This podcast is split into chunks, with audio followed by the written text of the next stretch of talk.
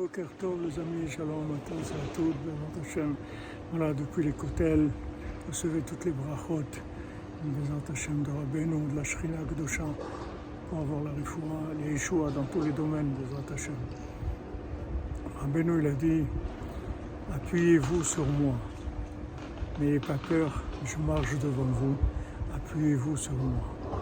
Alors qu'il faut prendre l'habitude et n'importe quelle situation, on passe des choses qui sont chacun, chacune, des choses difficiles. Il faut prendre l'habitude de se libérer, de s'appuyer sur le tzaddik. Dire voilà, Ben Ahmad, je m'appuie sur toi pour ça, pour telle chose, pour telle chose. Je sais que tu marches devant moi et je sais que tu m'aides et que tu t'occupes de moi.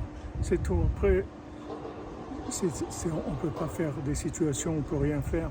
Alors c'est ce qu'on fait. Si on peut faire quelque chose, alors on le fait.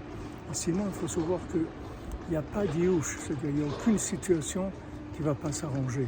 Il faut s'appuyer sur le sadique, c'est tout. Hashem. Soudra ben. Pour les Meshunefraïla. On continue.